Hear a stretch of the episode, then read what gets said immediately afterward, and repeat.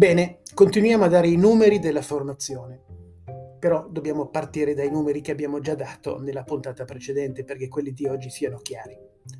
Abbiamo detto nell'episodio precedente che il mercato del global training ha una dimensione oggi di 6,5 trilioni di dollari, poiché nella scala, nella scala americana un trilione è uguale a 1000 bilioni, cioè a 1000 miliardi, parliamo di 6.500 miliardi di dollari, che nel mondo si spendono per formare chiunque e che diventeranno 10 trilioni nel 2030, perché è in atto una grande mondiale campagna formativa per formare le competenze del futuro, per preparare al futuro i cittadini di tutto il mondo. La lista delle competenze chiave viene continuamente aggiornata dai più diversi osservatori, così come le professioni del futuro, che per esempio secondo LinkedIn in Italia sono ben 25 nuove professioni, dal data scientist al talent acquisition specialist. Venendo ai numeri, però l'Italia è in controtendenza perché ha pianificato una diminuzione della spesa, 58,7 miliardi nel, di, di euro nel 2021, 56,6 quest'anno nel 2022, a scendere fino a passare dal 4 al 3,5% del nostro prodotto interno lordo. Tornando al mercato mondiale, è interessante notare che il 55% del mercato mondiale dell'apprendimento riguarda non gli adulti, ma i ragazzi, il segmento K-12, mentre la spesa corporate per gli adulti al lavoro è appena il 6% dell'investimento mondiale in formazione. Ma su questo torneremo tra poco. Dentro il mercato globale, la spesa in digital learning, quindi solo in apprendimento digitale, in innovazione possiamo dire dell'apprendimento, è valutata nel 2021-2022 tra i 300 e i 400 miliardi di dollari rispetto a quei 6.500 miliardi di dollari che rappresentano il mercato complessivo del training. Quindi è il 5,5 circa per cento della spesa globale il digital learning. Ma crescerà perché il digital learning supererà, nelle previsioni, entro il 2030 un trilione di dollari e quindi aumenta di tre volte dai 3-400 miliardi a un trilione di dollari. E aumenta più velocemente del mercato complessivo del training globale, che arriverà ai 10 trilioni. Quindi il digital learning nel 2030 sarà il 10% dell'investimento complessivo mondiale in formazione, non il 5,5, un trilione rispetto a 10 trilioni di spesa globale. Dentro il mercato mondiale del digital learning ci sono due grandi mercati. Uno riguarda l'innovazione nella scuola e nell'università, l'altra nelle aziende. Qua eravamo arrivati e da qua ripartiamo.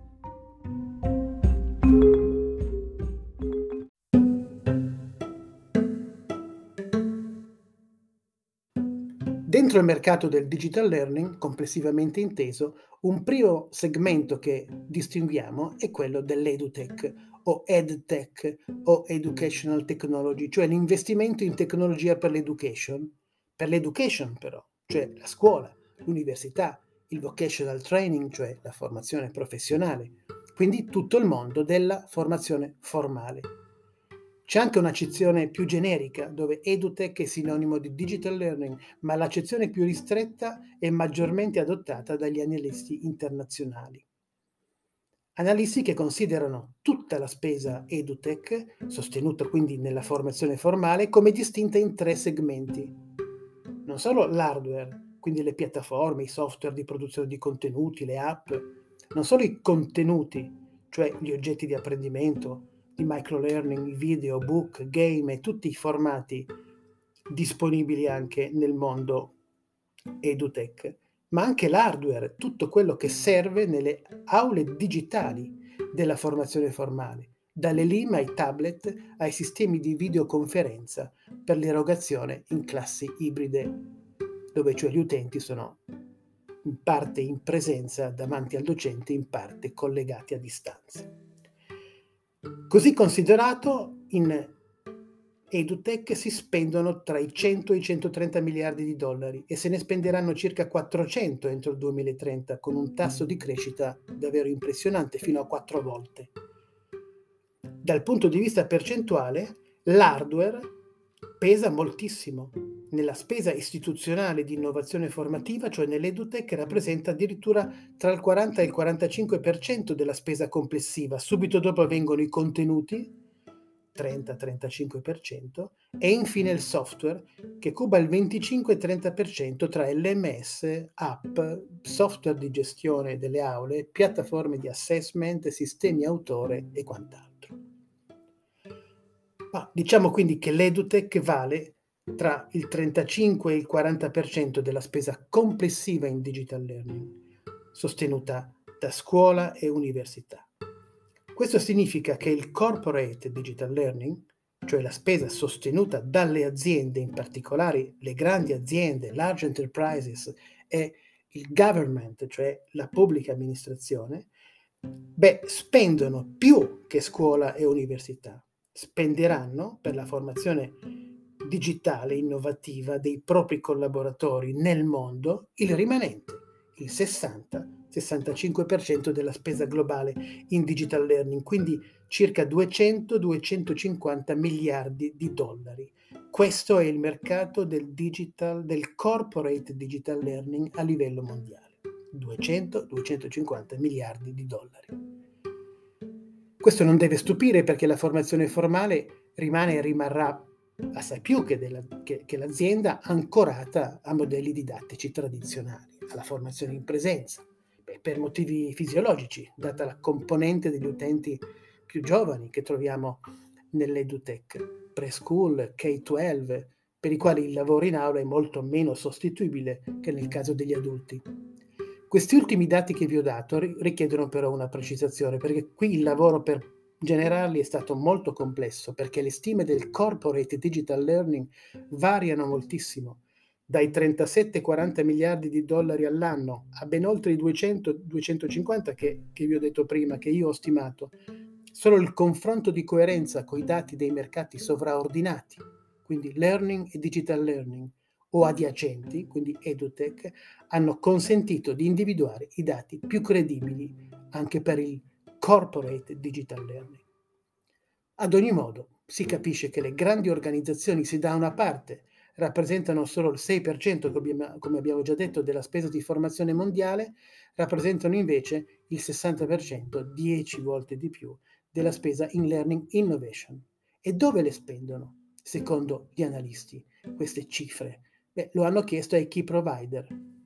Le spendono ovviamente in piattaforme per la formazione, sia asincrona che sincrona, in software, spenderanno sempre di più in software di intelligenza artificiale e di analytics, in software per la realtà virtuale, aumentata, mista, ovviamente in contenuti, perché continuerà la corsa mondiale alla digitalizzazione dei contenuti di apprendimento, e molto anche in servizi sia tecnici come il cloud computing per immagazzinare quantità di risorse e di dati sempre maggiore, sia metodologici, i, i servizi cioè di tutoring, di coaching digitale, eccetera. Ma anche in hardware innovativo come i visori di realtà virtuale o ancora di più, in tutto quanto sarà necessario per le applicazioni del metaverso. Ci chiediamo adesso, ma è possibile fare una segmentazione all'interno del digital learning? All'interno del mercato del digital learning e quindi all'interno anche dell'edutech e del corporate digital learning è possibile distinguere quali e quanti segmenti.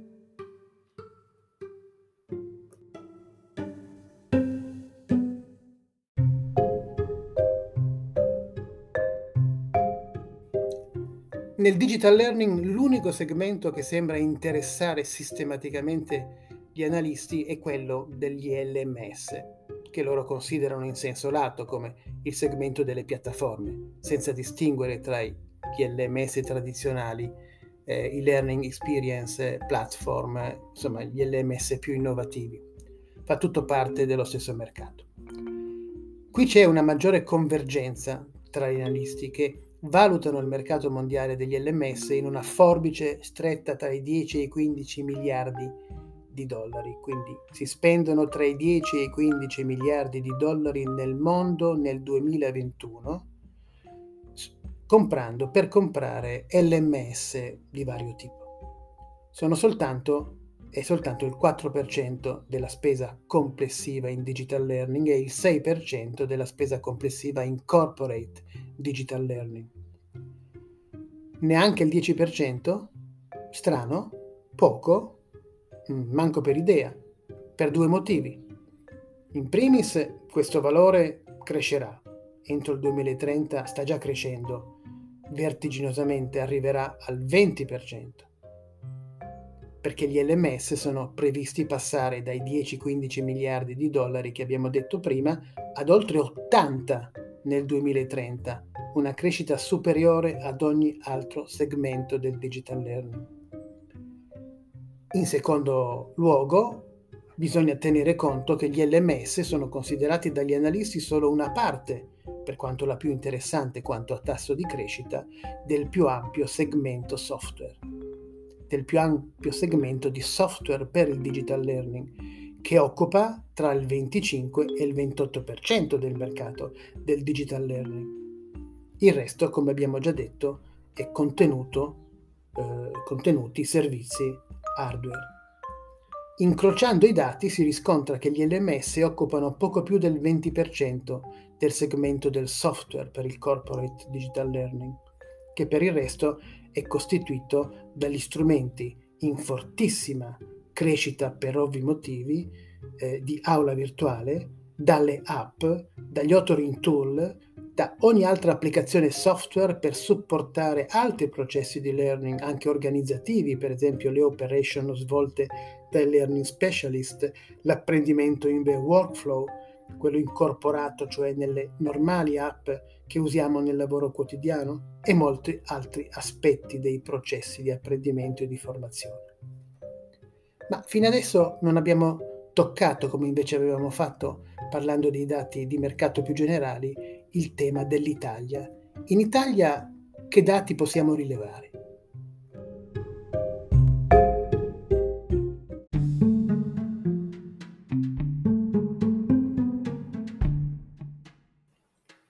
La più recente ricerca quantitativa reperibile, quella dell'osservatorio EdTech della School of Management del Politecnico di Milano, rileva che il fatturato delle aziende italiane che operano nel digital learning sarebbe di 19,5 19,5 miliardi di euro, che oggi sono poco più di 19,7 miliardi di dollari, quindi praticamente equivalenti, ma ci serve portarli in dollari per renderli confrontabili con gli altri dati.